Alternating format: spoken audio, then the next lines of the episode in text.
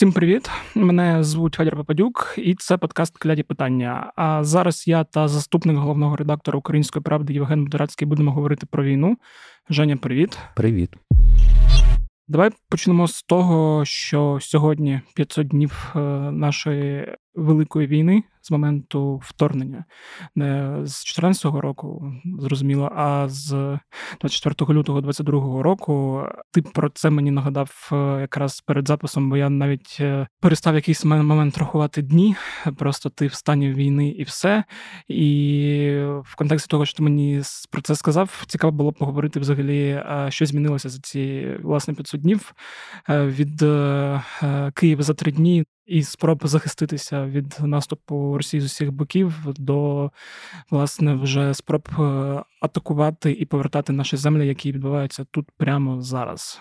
Розумію, що все це було б неможливо і без мужності українського народу, і таланту збройних сил, і міжнародної підтримки. А на що б е, ти ще б звернув увагу в контексті якраз цієї круглої, на жаль, цифри.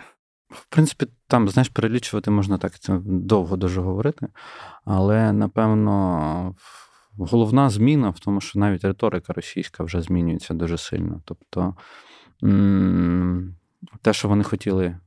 За три дні я люблю цю, звісно, е, фразеологізм. Ну, воно вже да, пішло в народ і як Ну, воно пішло, символ. хоча насправді там а, вона, судячи з документів, вона мала тривати ця спеціальна воєнна операція 10 днів, насправді, типу, що вони хотіли за 10 днів досягнути всіх своїх цілей. Але, ну, власне, від того, що за цей час можна сказати, ну, якщо там згадувати, та, захист Києва, захист Харкова, потім контрнаступ на Харківщині, контрнаступ на Херсонщині. Е- і зараз там стримування того, що вони називали наступом взимку на початку весни вже цього року, і прихід, по суті, до наступальних дій е, такого більш масштабного характеру з українського боку. Тобто, це просто велика еволюція. Яку пройшла українське військо за цей час, перш за все, тому що якщо ми зараз побачимо, на чому і з чим воюють наші воїни е, на фронті, то це прям небо і земля з тим, що було в перші дні. Тобто, якщо в перші дні ми там шукали взагалі, що в нас техніки ще ціли, е, ми дивувалися, що в нас авіація ще є, то зараз ми говоримо зовсім про інші речі, які, напевно, десь навіть якраз 500 днів тому в те, що так станеться, як є, навряд хтось вірив, та, що в нас будуть леопарди, челленджери, і ми Петріоти. будемо говорити Петріоти. Та, от Петріоти про які, про які ми з тобою ще ну, не сперечалися, ти казав, що це дуже складно інтегрувати в систему, і що це така. Ну, бачиш, вже інтегровано, вже працює, і ми бачимо, і вже і вже маємо розмову про F-16, причому такі доволі предметні розмови. Тому е, я думаю, що перш за все треба говорити про еволюцію за ці 500 днів, враховуючи, що ми говоримо говоримо про війну як про саме явище, та, ну, звісно, не можна не згадати, що жертви колосальні, насправді, з двох боків. Але якщо російські жертви мене, в принципі, мало цікавлять, а, тому що не треба нападати на інші країни. А а от українських теж, на жаль, теж багато жертв, і я підозрюю, що справжній масштаб цифри які не показують зараз. Е, ми побачимо вже після завершення бойових дій, і ці цифри нас будуть, на жаль, вражати в будь-яких межах, які б які б вони не були остаточні, але це все там наші знайомі, друзі, е, співгромадяни. Це, напевно, про це, от саме в 500-й день Великої війни. Це, напевно, перш за все, треба згадувати і не забувати щодня, що це все дається великою великою кров'ю і життями багатьох людей. Ну, власне, да, сьогодні якраз ми 7 липня записуємося, і на сайті Української правди вийшов текст е, нашого колеги Євгена Руденка про Ужгород. Я його коли швидко ну, прочитував, звернув увагу на момент е, в одному з розділів, десь на початку е, він так написав про те, що пишуть місцеві ужгородські сайти, а це прощання з такою людиною, прощання з такою людиною, прощання з такою людиною. І я теж пам'ятаю, коли там, герой е, одного з подкастів, який я робив, помер. Він з Кривого Рогу був. Я зайшов теж на один з новинних сайтів Кривого Рогу і просто побачив, що в цьому розділі це щоденні, а то й по кілька е, новин на день прощання з людьми, які загинули. Тому да, ціна важка і ціна страшна. І ще ми не говоримо про цивільних, і ми не знаємо ще всього про Маріуполь і скільки там цивільних. Ну ми не тільки про власне ну, про Маріуполь і про багато території. інших окупованих міст, яких в яких інформацію ми просто на жаль не можемо отримати. А на російську інформацію вірити це ну не знаю, хто себе це не може себе не поважати. А якщо до речі говорити про Росію, ну з одного боку, мені здається, відбулася за ці 500 днів деградація їхньої армії. Е, тобто, ну... ти, ти мені скажи, чи правильно думаю, чи ні. Ну, Ми пам'ятаємо, що там в перші дні вони кидали е, все підготовлено, елітні сили, які в них були. І, власне, багато з цих елітних їхніх сил підрозділів е, загинуло в перші дні, перший місяць власне, війни, і склад їхньої армії трошки за цей час змінився після мобілізації і всього такого, після цієї місорубки з використанням зеків, е, ну, всіх кого. От і з одного боку, в мене є відчуття. Через те, що відбулася певна деградація, а з іншого боку, все одно, коли я там читаю якісь зводки, аналітику, є відчуття, що вони все одно вчаться над своїми помилками, вчаться адаптуватися під цей новий тип війни. Е, часто навіть використовують там стратегію, тактику, яку використовують Збройні Сили України, і з одного боку, ну, відчувається, що є якась деградація, а з іншого боку, є розуміння, що ну, це не той рівень деградації, коли можна так швидко взяти і перемогти їх. Тобто, десь вони навпаки стали сильнішими, ніж вони були 24 лютого. Ну, звісно, вони підлаштовують. Ну, звісно, вони ем, в певній мірі розвиваються. Як би це, ну, типу, це це паралельні речі, я би сказав. Знаєш, там тому вони вчаться на, на помилках, вони вчаться в нас. Тобто вони дивляться, як ми воюємо, що ми використовуємо, намагаються цьому протистояти або використовувати в своїх діях.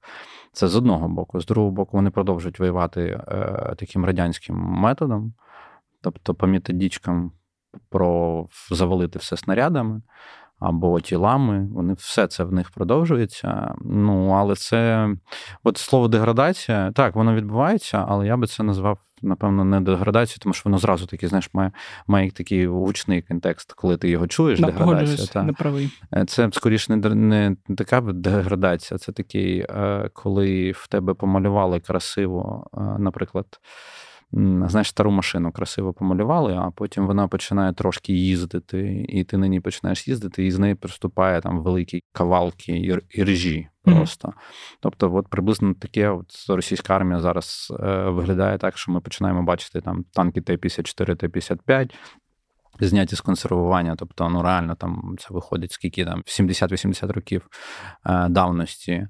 Тому ми розуміємо, що вони дістають все, що можуть. А це означає в те, що ну вони точно вже не думають про те, яким чином зараз в даний момент точно не думають про те, як взяти Київ, а думають, яким чином це, хоча б втриматись десь на тих межах, які вони тримають. Знаєш, це великий еволюційний процес, а в їхньому боці це знаєш, е, прихід до пізнання того, що ти починаєш програвати, він е, часто складний доволі. І як ми бачимо там з істерик російських ЗМІ, всяких таких історій, типу Пригожина, та, що ну, власне вони починають розуміти, що якщо це буде довго, то далеко не факт, що вони вийдуть з цієї ситуації якось в переможному тоні для них. Да. До речі, Пригожин, добре, що ти теж згадав, що в контексті цих 500 днів 24 е, лютого ну, було б важко повірити, що там десь через 400 з чимось днів в Росії станеться щось, що схоже було на заколот. І хоч була така е, доба щастя для українців спостерігати ну, за тим, та, як ну, це вони теж, один та. одного гризли, але це все одно сталося. Ну, 30 років ми не бачили подібних речей в Росії. От ми їх побачили теж. Угу. Це теж результати підсумок дій часто Збройних сил України. Погоджуюсь. Я не в плані того, що це ми робили. Я в плані того, що е, по суті ми спровокували те, що в них відбулося. Е, десь в кабінеті посміявся один Буданов з цієї фрази. Це не ми робили. А давай поговоримо, власне, от е, що і де ми от на цей 500-й день повномасштабної війни Бо останні наші розмови вони зводяться, якщо ми обговорюємо фронти до ситуації на півдні, е, до того, що ця ситуація є складною е, для збройних сил, і що якими б не були очікування і нашого суспільства, західних суспільств, західних урядів, що контрнаступ не може тримати в такому темпі, як всі собі придумали, через підготовчі дії Російської Федерації, через замінування, через власне те, що там останні півроку вони дійсно готувалися, рили і ну, намагалися вибудувати максимально міцну оборону. От. Е, але попри це, наступ, хоч і повільно, хоч і важко, наш все одно триває, і там метр за метром ми десь щось е, відвоюємо. Mm. Давай про це поговоримо. Ну, власне, зараз ми говоримо про те, що ми наступаємо а, десь на трьох напрямках. Mm-hmm. По суті, це Йдеться про південь, звісно, і але напевно, якщо говорити про наступальні наші дії, то таким головним епіцентром уваги, яка прикута, взагалі, це є район Бахмута. Тобто це власне Кліщівка, про яку там останніми днями доволі гучно о, кричать навіть, я би сказав, навіть російські всякі пабліки, що да, я типу, це. Е, що вони що вони втрачають позиції. Ми бачимо купа відео з їхніми мобілізованими які жаліються, що їх кидають як м'ясо просто на позиції, і коли проти них там діють е, достатньо вмотивовані і дуже добре підготовлені українські воїни, це свідчить про те, що ну, істерики і, е, ну, по суті, і зведення нашого генштабу свідчать про те, що ми е, поступово рухаємось там. Ну, Тобто ми починаємо рухаємось з півночі міста і з півдня міста. І, по суті, Кліщівка Напевно, вчора в день була спроба контратакувати на Берхівку. Берхівка і Кліщівка дуже важливі насправді для того, щоб е, контролювати, поставити там під вогневий контроль певну частину міста. Це ж висоти, да? Треба ну так, там ну, якраз йдеться про висоти, які е, доволі важливі для того, щоб ми не давали їм спокою в самому місті. Е, тому я думаю, що от Кліщівка в принципі, вони вже там навіть кричали, що вони вже звітом пішли. Хоча насправді, як і наш генштаб, і скажімо, військові, їхні крикуни. Е, і військові на місцях наші кажуть, що в нас там є успіхи, але. Поки що не йдеться про те, щоб ми прям звільнили Кліщівку або там Андріївку, яка трошки південніша. Але, власне, можна говорити, що в нас є там успіхи, і слід очікувати, що ми там будемо активізовані ще там певний час точно. Якщо говорити про те, де в них якісь можливі наступальні дії, да, то цього тижня в них. Власне, практично нічого не виходило, слава Богу. Вони намагались створити картинку на Кремінній Сватово, що ми там наступаємо. Мені чомусь здається, що таким чином вони просто намагаються нас ем, змусити там якісь е, резерви наші кинути на той напрямок, хоча там просування в них особливо нема. Е, та сама історія відбувається на Куп'янському напрямку і на Лимані.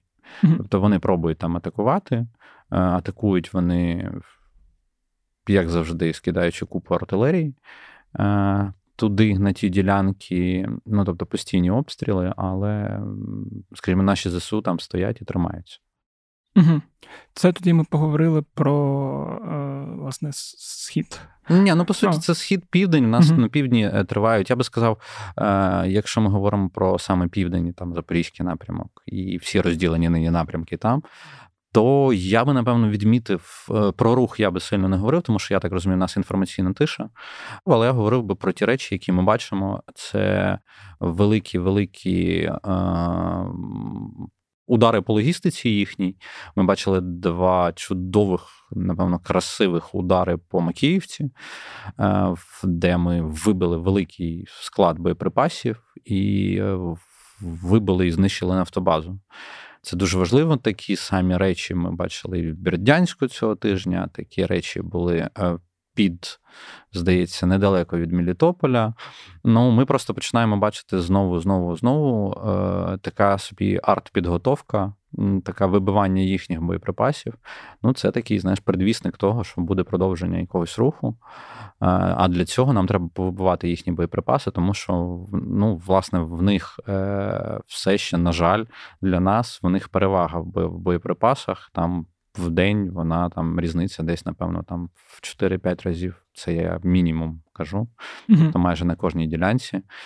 Тому е, наше завдання повибивати, верніше, наших ЗСУ, завдання повибивати е, логістику і по можливості максимально вибивати їхні артилерійські установки. І якщо ми ви уважно будете дивитись на ті самі зведення Генштабу, тобто на офіційну інформацію, ви побачите, що цього тижня, власне, саме цим, і по тих відео, які викладають наші військові, ви побачите, що по артилерійських установках доволі непогано відпрацьовували і відпрацьовують далі ЗСУ. Угу. Тому я думаю, що це от ті тенденції, які цього тижня були, і за якими слідкувати треба буде ще далі.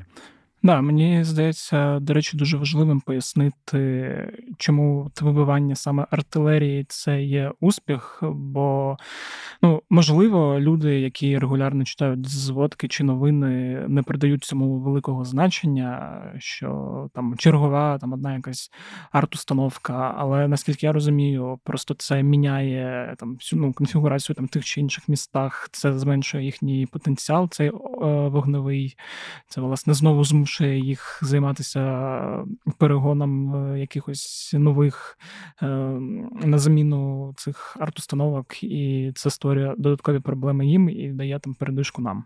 Ну, власне, так. І ми вже бачимо певні такі навіть е, цікаві спостереження і цікаві відео. Цікаве було знищення граду на базі Камазу. Це доволі рідкісна в них установка. В основному вони на Уралах всі. А тут на базі Камазу було цікаво подивитись. Це значить, що ну що, напевно, що вибиваємо вже активніше, і вони змушені вже підганяти все, що вони мають. І чим більше ми їх будемо вибивати, все доволі просто. Я ж сказав цифру мінімум 4-5 разів. Вони нас переважають по кількості випущених снарядів. Так? Тобто, чим більше ми вибиваємо їхніх артилерійських установок, тим більше буде зменшуватись е, кількість снарядів, які будуть летіти в нас. Тобто, ну, можливо, це там ненадовго, і вони знову приженуть якісь артилерійські установки, але вся техніка має вичерпний ресурс. Тобто, і в певний момент в них теж прийде розуміння того, що їм чогось буде не вистачати. І я сподіваюся, що це станеться якомога швидше.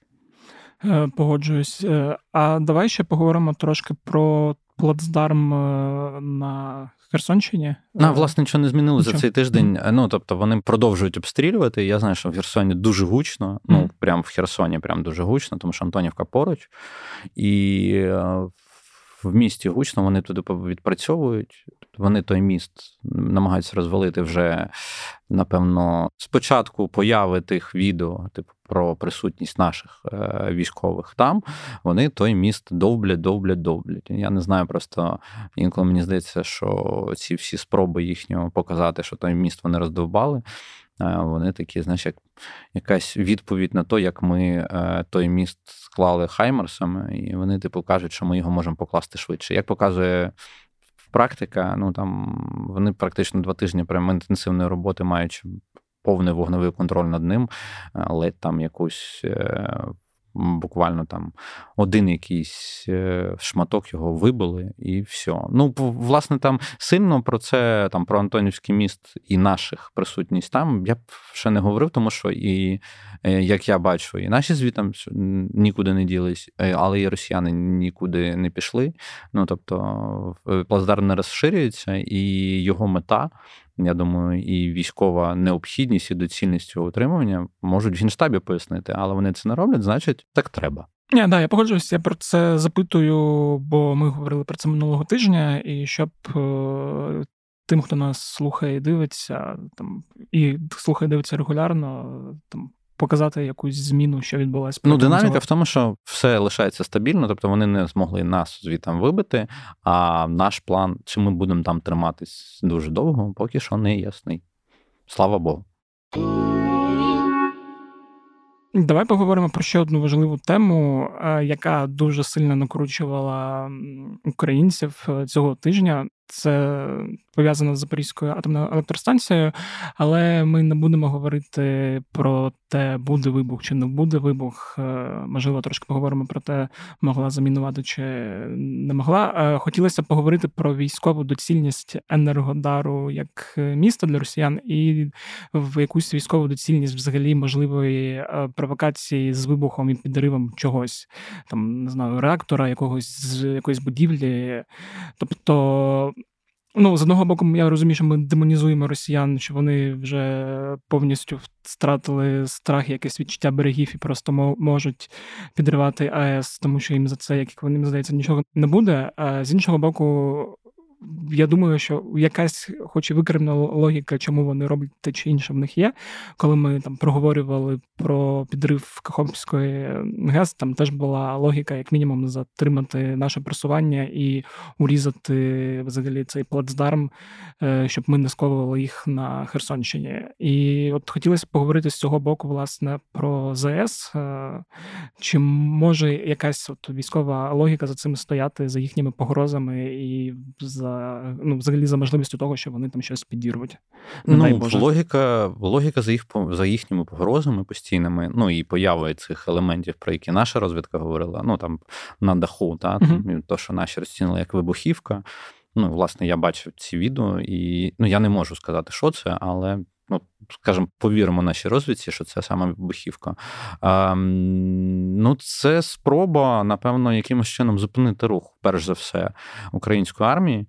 Тому що, власне, після того, як е, одним з мінусів для них після підриву Каховської ГЕС, в них стало те, що в районі Енергодару, по суті, та трошки стало суше, і трошки, напевно, вони ну, якби таким чином полегшили завдання. Раптом українська армія е, захоче е, туди просунутись, то це було б зробити легше, ніж до підриву ГЕС. Угу. І Тому, напевно, вони бояться, що ЗСУ скористаються цим моментом, і тому таким чином шантажують. Давай По тоді... суті, все всю світову спільноту е, тим, що вони щось там зроблять. Хоча то там сьогодні вже були заяви там і Американського інституту там ядерних досліджень та і багатьох експертів впродовж тижня. Я, от знаєш, типа, я дуже довго практично був на всіх атомних станціях. Там породу знаєш, журналістської діяльності на всіх атомних станціях в Україні, і за логікою тією, як працюють атомники, мені чомусь здається, що ці всі знаєш, там погрози і все інше, це там такий е, спосіб використати всі козирі, е, які в тебе на руках, тому що будь-який атомник, який працює в своїй сфері, скаже, що з цим гратись не можна. Щоб там не говорив там інститут ядерних досліджень американський, щоб там не говорили деякі наші про те, що там ці блоки. Е, вже там охолоджені, що вони майже майже не працюють, і тому там великої біди, е, навіть якщо там підірвати, може не статись. Але я би не не грався в це, ну тобто не ризикував такими речами. І я думаю, що саме на такий шантаж ідуть і росіяни. Ну, типу, да-да-да, ви там розказуєте, а ми якби типу будемо показувати, що ми можемо зробити а ви там вже думаєте, яким чином відреагувати на це? Ну тобто, якщо з військової логіки, це просто логіка на те, щоб ми там там не йшли. Тобто, все, що вони роблять, це не про те, що е, ми хочемо підірвати. В даний момент це так видається. Тому що логіки з підриву. Якщо вони вважають Запорізьку область своєю територією, то доволі дивно було б взривати е, атомну станцію на своїй території, то що вони вважають своєю територією. Тому я думаю, що це просто за такий спосіб використати один з важливих козирів для них е, в дипломатичних переговорах більше, аніж ем, у військових, тобто за рахунок таких дипломатичних дипломатичного шантажу, е, змусити там ЗСУ взяти якісь обязи, е, не йти на Енергодар або ще щось. Ну, поки що я бачу так, тому що якщо говорити просто про логіку, там ну власне ви ж радіацію раптом щось зробите станцію, ви ж радіацію, по суті, там можете і себе там заразити, і своє населення. Хоча, звісно, якщо їм плювати на своє населення, то е, знаючи росіян.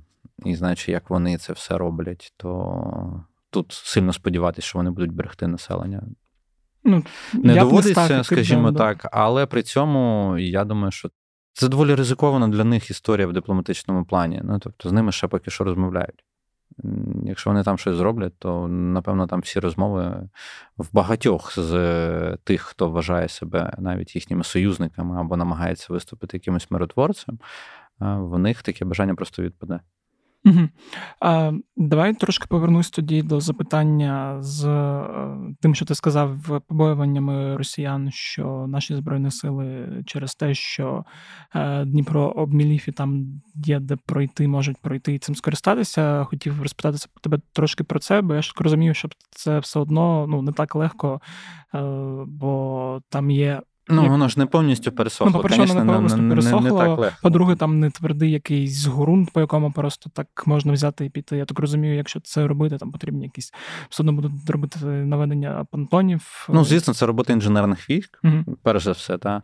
але то, що спростили завдання, о, якби там, як станом до червня, та, ну це факт. І ну, цей факт якось дивно було б якось, знаєш, там відмежу, відмежуватись від нього. Але те, що це все одно складне завдання, ну, звісно, складне. Пам'ятаєш, е, спроба, здається, спроба росіян в Білогорівці ще Так. свого часу перейти літа, форсувати невеличку частину річки, е, закінчилась повним розвалом там великої великої колони техніки. Там здається, під 100 одиниць техніки в них там розвалили просто при спробі переправи. Спроба переправи це завжди тяжко і завжди ризиковано. Тому це складна задача. Але бачиш, як росіяни намагаються уникнути навіть такої можливості. Ну тому що це буде розширення фронту, е, розтягування, і чи мають вони ресурси, резерви на тій ділянці. Я не знаю. Ну тобто, я там не бачу такого великого гарнізону саме там в місті, та, не для того, щоб е, якимось чином відреагувати на будь-які дії з нашого боку. Тобто їм треба буде розтягувати, підтягувати резерви, а це зовсім інша історія. Тому, напевно, вони включили цей шантаж. Угу. Там же при цьому варто нагадати, що е, Енергодар і взагалі оця окупована територія навколо ЗАЕС використовується ще й для регулярних обстрілів по Нікополю. Ну, вони просто виходять, через- вони просто виходять, по суті, під станцію і починають валити по Нікополю, е, провокуючи, по суті, типу, щоб нас на зворотній на відповідь, тобто на зворотній вогонь.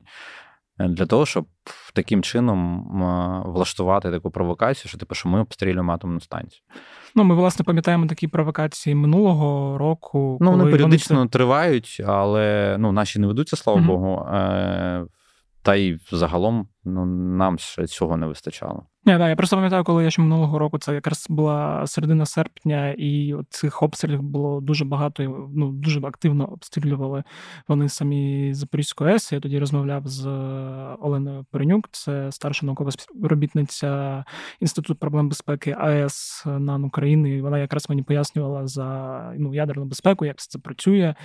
Десь трошки накручувала, десь трошки заспокоювала, там пояснюючи, що все одно у нашого населення є певна ця радіофобія, і часто перебільшуються страхи, але ну. Ну, тобто, Чорнобиль всі пам'ятають. Да, да, да. Але вона тоді все одно казала, я це тоді винес в заголовок, що там тим, хто розуміє, що відбувається на ЗАЕС, дуже страшно. І в принципі, мені здається, станом на зараз цей страх нікуди не подівся, навпаки, він тільки посилився. І, Ні, ну ми знаємо ж цю дату, да, з 4 Мгм. на 5 число. Слава Богу, ми її пройшли. Слава Богу, так, знаєш, рівень оцих от страшних заяв почав знижуватись. Слава Богу.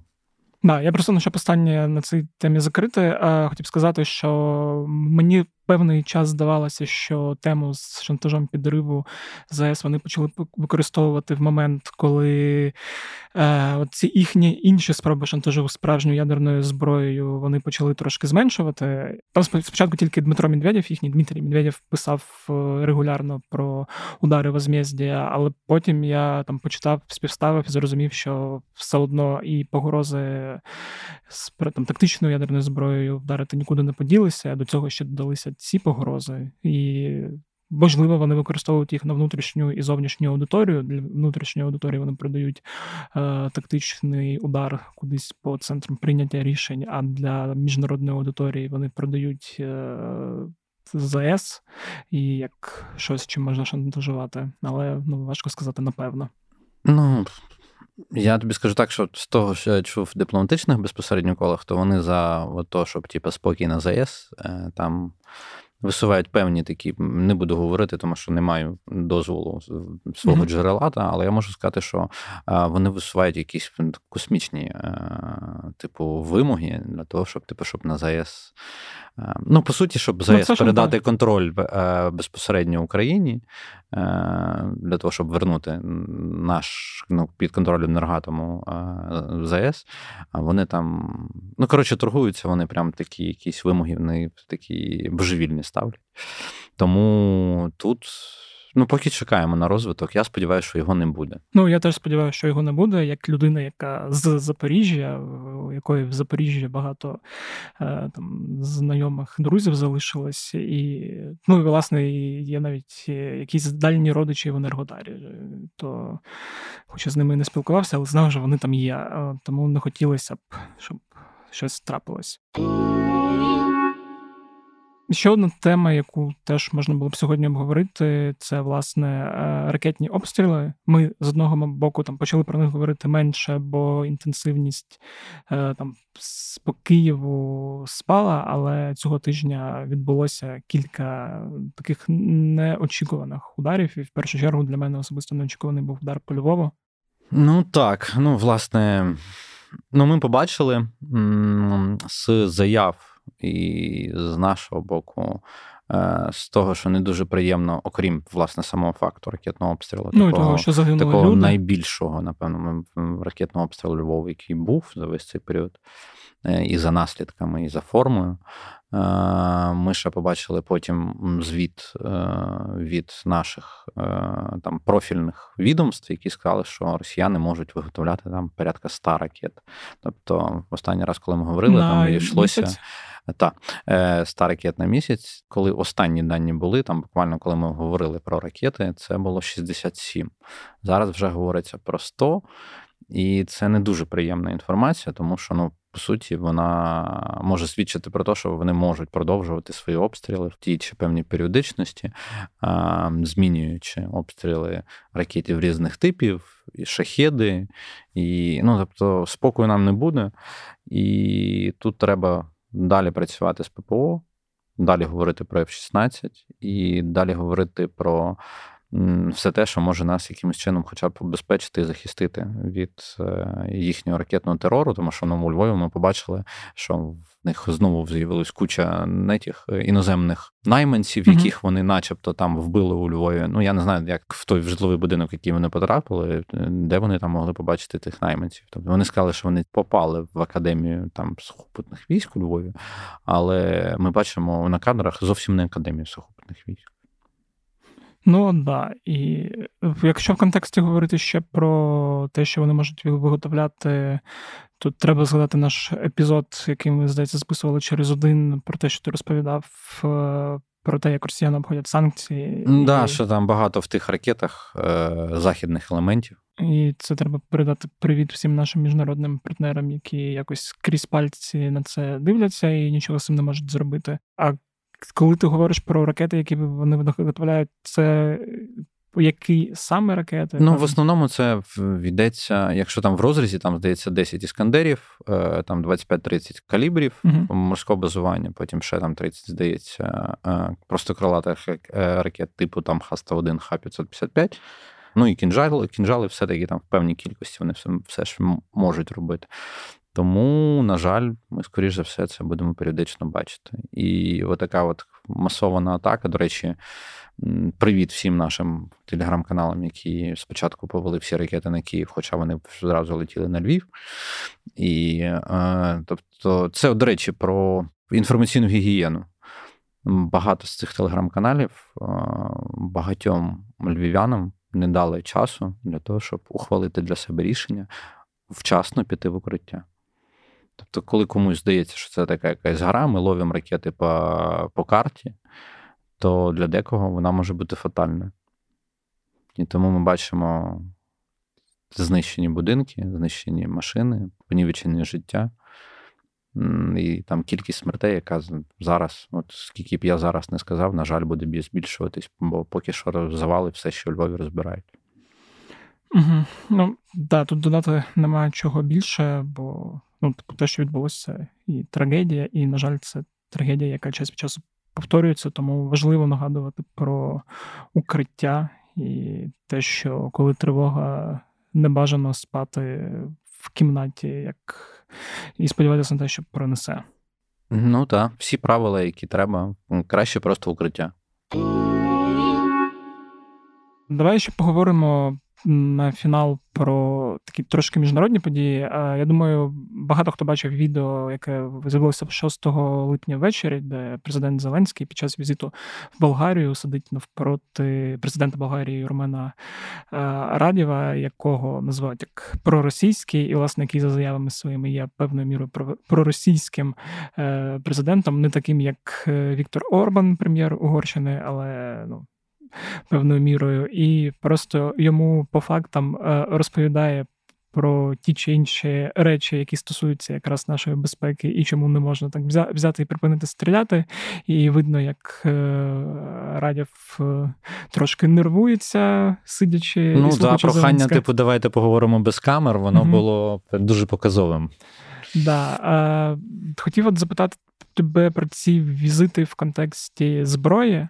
Е, бо там потім ще після цього був візит в Чехію, і сьогодні, поки ми записуємо в Словаччину, в Словаччину поїхав. Да. А, ну, ти можеш краще пояснити, чому ці візити важливі е, з точки зору постачання зброї в Україну і що воно нам може дати? Ой, ну там багато чого можуть дати, тому що якщо ми говоримо про Болгарію і Чехію, ну треба розуміти, що в нас е, власне найбільшою проблемою, напевно, з самого початку цієї великої вже війни да, була це снаряди. Це перш за все. Ну, раз ти почав з Болгарії, і президент mm-hmm. теж почав з Болгарії свої візити, то будемо говорити про неї. Е, Мало хто там усвідомлює це, там, але власне всі ці снаряди, там 122-152 міліметри, Україна могла ну, типу, десь добути, ну тобто цього радянського типу, виключно там в країнах Варшавського договору. Все, ну тобто, тому що всі інші там сильно афільовані з росіянами або, власне, безпосередньо в самій Росії. Тому Просто там, знаєш, одна невеличка цифра на першій стадії війни, на першій стадії війни великої, е, після вторгнення, е, третина українських боєприпасів, які постачались з заходу, вони йшли з Болгарії. Ну тобто вони були болгарського походження. Mm-hmm. В чому проблема? Проблема в тому, що в Болгарії оцей президент Радів в тому числі, е, тобто в них політична така ситуація завжди е, достатньо чутлива до теми Росії, тому що вони там там тривалий історичний період, там вважають, що росіяни там їх звільнили, там і всякі такі. Ну тобто, типу, що е, в них доволі сильні проросійські позиції. Ну, власне, от в них, наприклад, проросійський президент. Цікаво, чи чули в Болгарії російський вираз куриця, не птиця в Болгарії, а не за границя? Як вони до цього ставляться, але залишимо це вже на. Ну, це знаєш, це не зовсім російський ну, радянський, вирів, це але російськомовний. Так, ну просто тут е, е, власне дуже тішить, що насправді що там уряд трошки інакше себе mm-hmm. поводить, на відміну від президента, е, якому по суті, як не дивно, Зеленський по суті показав майстер-клас в як це політичної розмови.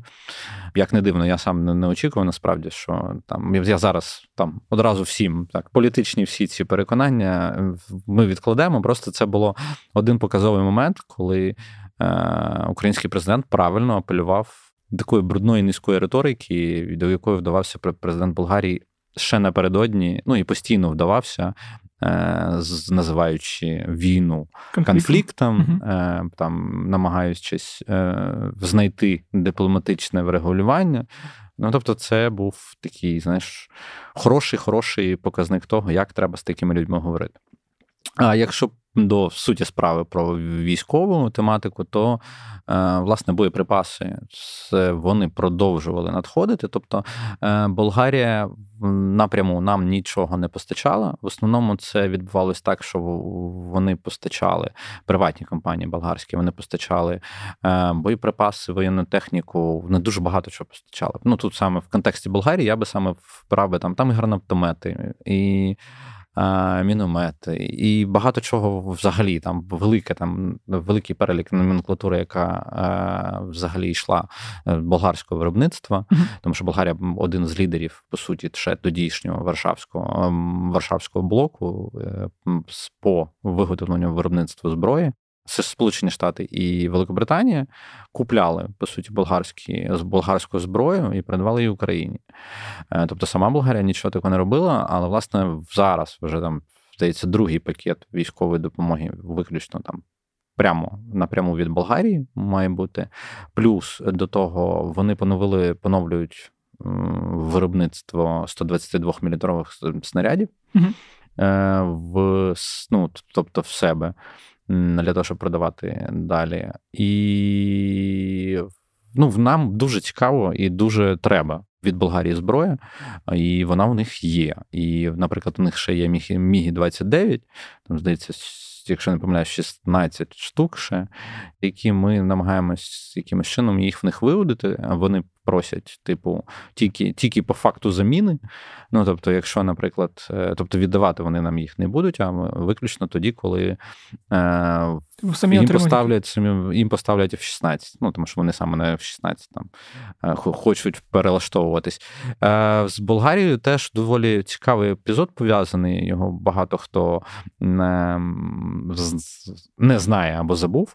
Е, У 2015 році такий. Е, керівник і власник компанії ЕМКА, це збройна е, компанія болгарська, був разом з сином і з одним з топ-менеджерів компанії отруєний в 2015 році. Тобто е, реально це там дуже схоже було, що ну, він там десь здається на якомусь прийомів офіційних Софії просто впав. Ну, типу, і потім якийсь там дослідний інститут Гельсінкі, якась лабораторія виявила в його організмі е, там певні хімічні сполуки, які свідчили про важке важке отруєння. Новичок? Чи? Е, Ну, власне, потім він е, підтвердив. Е, те, що з 2014 року його компанія постачала зброю боєприпаси в Україну, е, власне, Києву. Безпосередньо, і тому там дуже довго і тривала історія, в якій, е, скоріше за все,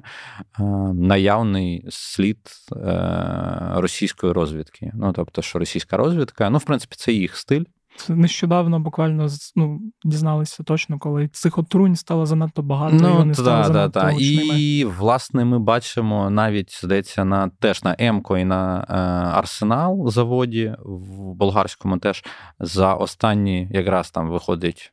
От за момент Великої війни сталося три ну, там, типу, вибухи таких якісь, е, в яких причини так і не знайшли. І, можливо, це якраз теж робота російських спецслужб, які е, максимально хочуть заблокувати поставки будь-чого з Болгарії в Україну. Е, це от болгарський елемент, да, а є от сьогодні Чехія, теж от був президент в Чехії, власне.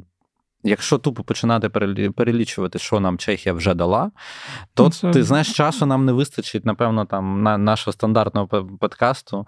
Ну, якщо там коротко говорити, то там близько 200 е, одиниць. Е, Танків Т-72, е, більше 100 одиниць е, БМП, е, там, здається, більше 20 градів на базі Татри, потім там установки артилерійські різні, там САО і там Дана, і модифікації російські, і гвоздіки, і. Здається, гвоздіки вони давали. Потім ЗРК Стріла 2 вони давали. Здається, ПЗРК теж стрілу вони давали. Ну, коротше, там перелік дуже-дуже великий, і в певний час колись, е, здається, ми навіть проговорювали, що Чехія сказала, що нам вже більше просто немає нічого давати.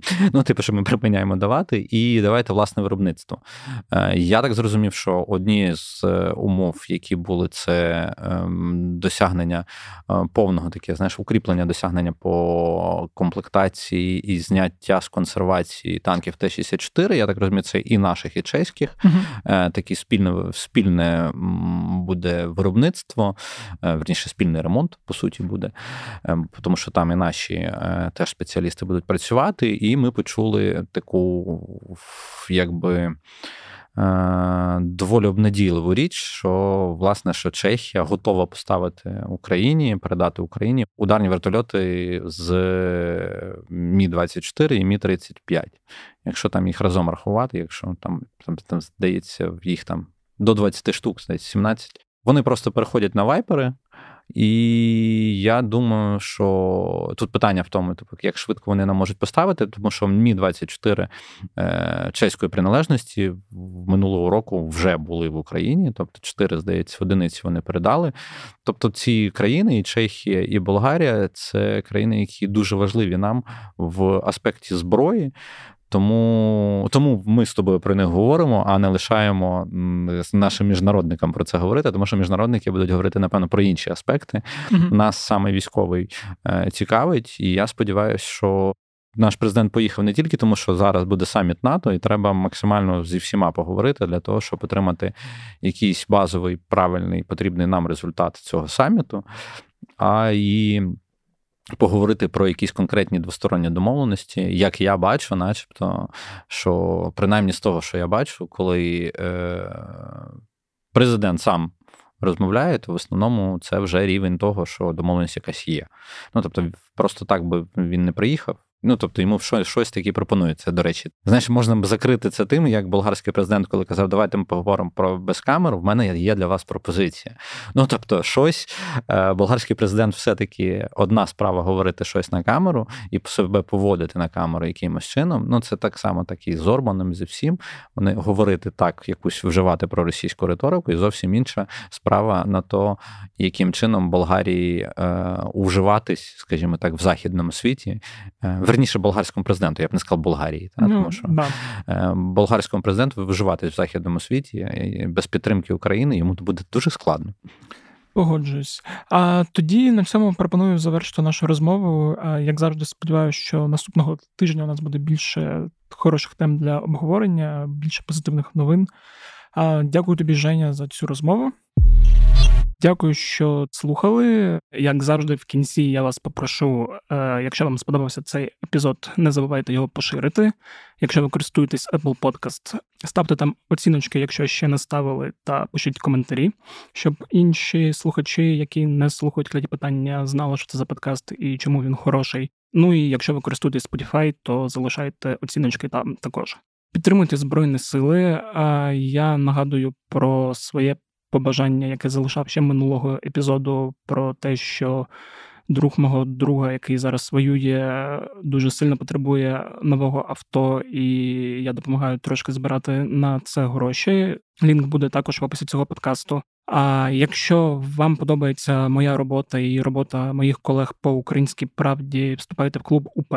Це теж добре діло підтримувати українську журналістику в такі часи. Ну і нагадую про подкасти моїх колег. Е, всі їх ви знайдете на сайті Української правди в розділі подкасти.